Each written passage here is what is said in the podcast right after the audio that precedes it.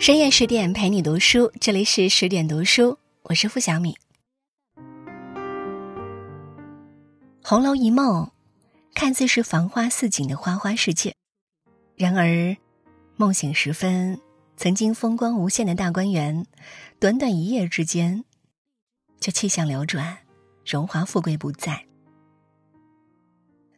烈火烹油的世道中，哪个人没有尝尽人生的大起大落和人情的冷暖变化？有人说，红楼中尽是生性凉薄之人。世人皆从自己的角度去考量别人，有谁能站在别人的角度去理解那一颗凉薄之心的背后故事呢？所谓的生性凉薄，所有的看淡一切。不过是经历过、挣扎过，然求而不得，终不过选择放过而已。年少时觉得那些喜笑颜开之人好相处，然而人终究要长大，总是要走进成年人的复杂世界。总有一些人和事，只有在成年之后才懂得，生性凉薄，不是冷漠，而是成全自己。生性凉薄之人，才是至情至性之人。《红楼梦》里一提起林黛玉，免不了说她爱使小性子，不仅敏感爱哭，还尖酸刻薄。芒种时节，大观园的儿女们在祭见花神的热闹景象中欢喜不已，唯独黛玉一个人扛着花锄头，拿着花帚来到花冢，惆怅葬花。写出了伤感的《葬花吟》。薛姨妈送宫花给大观园的姑娘们，送到黛玉手中时只剩几枝，她的语气瞬间就尖刻敏感。她说：“我就知道别人不挑剩下的也不给我。”黛玉也经常倚着床栏杆，双手抱着膝，眼睛含着泪，好似木雕泥塑一般。只做到二更天才睡去。别人聚时欢喜，他想到散时冷清；别人看花开令人爱慕，他想到花谢时徒增惆怅。黛玉的尖酸凉薄就这样被添油加醋的传开了。但是，连一个花瓣都不忍践踏的姑娘，人前说尽尖酸狠话，人后却一件坏事都未做过。人人都说他爱发脾气，但是他哪怕对最底层的丫鬟婆子都未发过脾气。他的脾气都使在了宝玉身上，那是因为他知道宝玉会理解。这样的一个纯净的姑娘，孤独的埋葬美好的东西，单纯到喜怒哀乐，都写在了脸上。所有的凉薄，不过是纯粹的真性情罢了。体弱多病、心思缜密的黛玉，自尊心极强，寄人篱下的生活让她处处小心谨慎，不敢多走一步路，不敢多说一句话。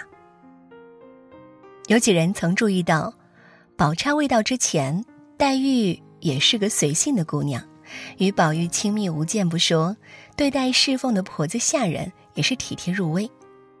但宝钗来了之后，像大丫头一样，又是为宝玉赶蚊子，又是绣肚兜。黛玉心比比干多一窍，宝钗的各种内心藏奸，她怎会不懂？人人都知道她和宝玉是木石前盟，可体弱多病的黛玉没有父母做媒，独自面对宝钗的金玉奇缘，也只是看穿不拆穿。恋爱中的女子。若是真爱一个人，怎么会没有患得患失小情绪？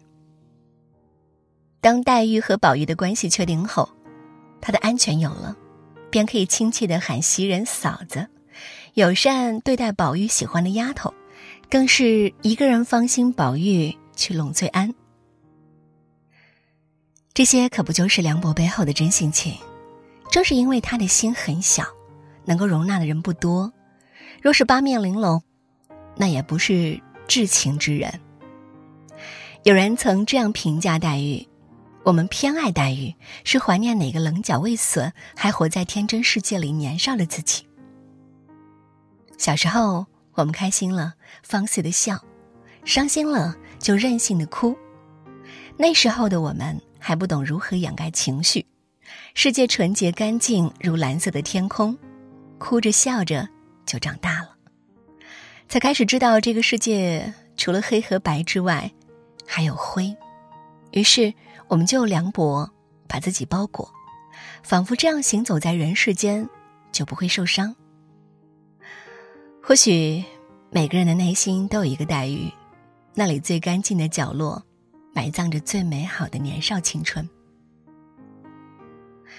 柳湘莲在《红楼梦》中的笔墨并不多，却是《红楼梦》中最具侠士风范的男子。他多才多艺，吹笛弹筝无所不会。不追求仕途功利，而且嫉恶如仇，从不畏惧四大家族的势力。他虽然是一个难得的正面人物，却是个冷面冷心的人。柳湘莲原是素性爽侠的世家子弟，但因父母早亡，家族没落，没有家庭的羁绊的他，便揣着鸳鸯剑行走江湖。因为生得美，柳湘莲常常被误认为是游灵之类。呆霸王薛蟠就因此对柳香莲起了邪念。面对权势之人，他毫不畏惧，把薛蟠骗到荒山野岭打了一顿。贾琏这样评价柳香莲：“你不知道刘二郎那样一个标致人，最是冷面冷心的，差不多的人他都无情无义。”然而，有谁看到柳湘莲怕薛蟠不习惯挨打，只使了三分力气？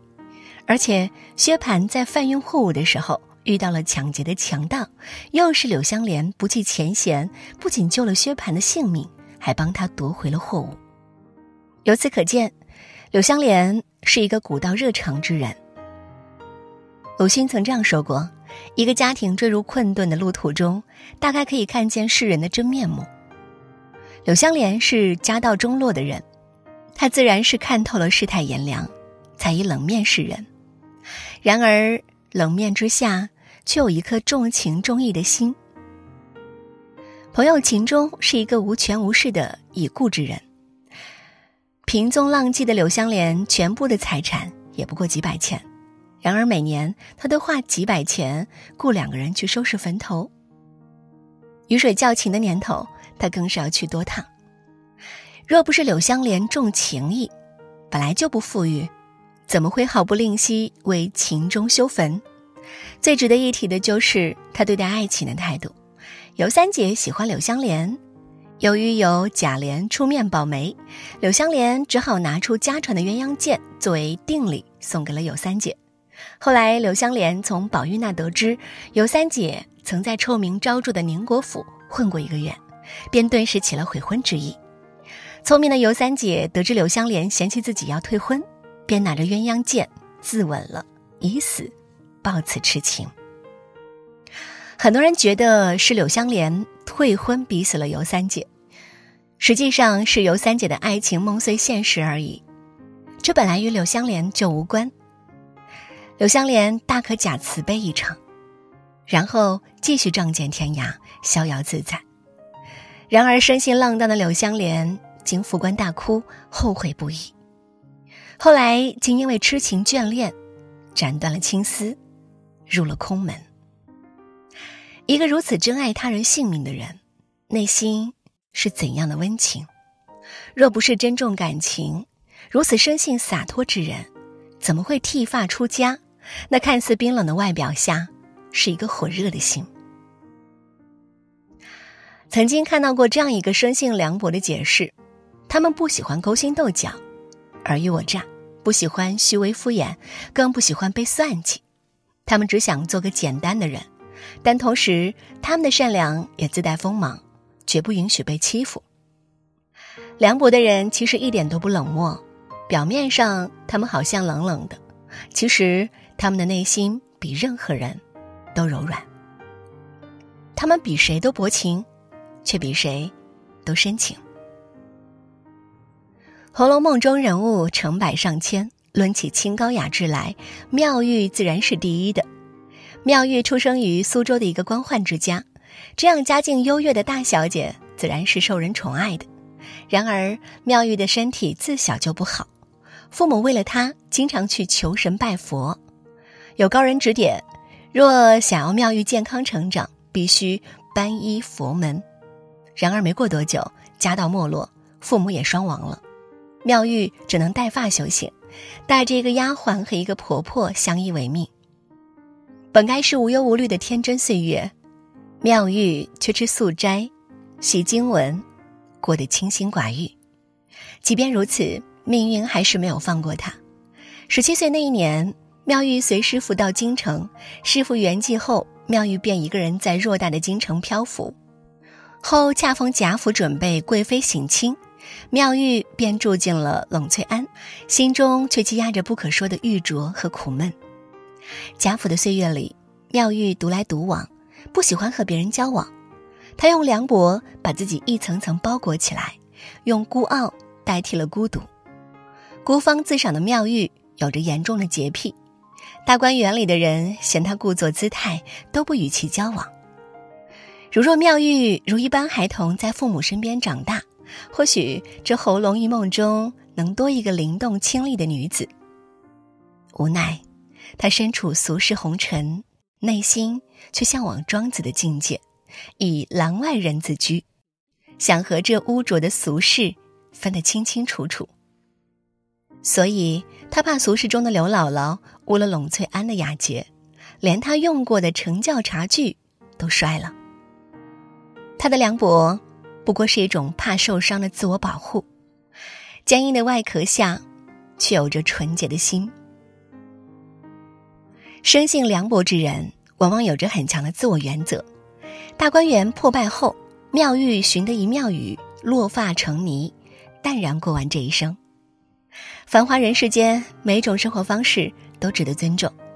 人生得意时，家中宾客熙熙攘攘，锦上添花虽好，却始终觉得那是人情世故的逼不得已。人生失意后，门庭冷落。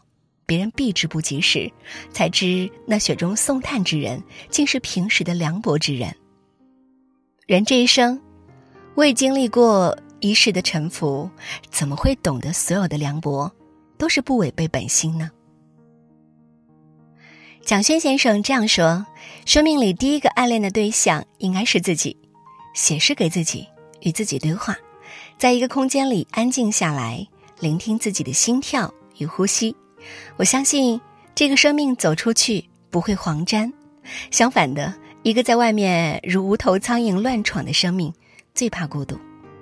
人这一生就是一场孤独的修行，其他人再怎么陪伴，也只是过客。只有在夜深人静时，能够坦然面对内心的自己，才算是真的活过。此生，做一个生性凉薄的人，足矣。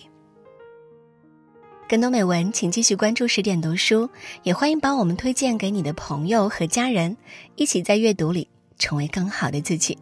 我是付小米，下期见。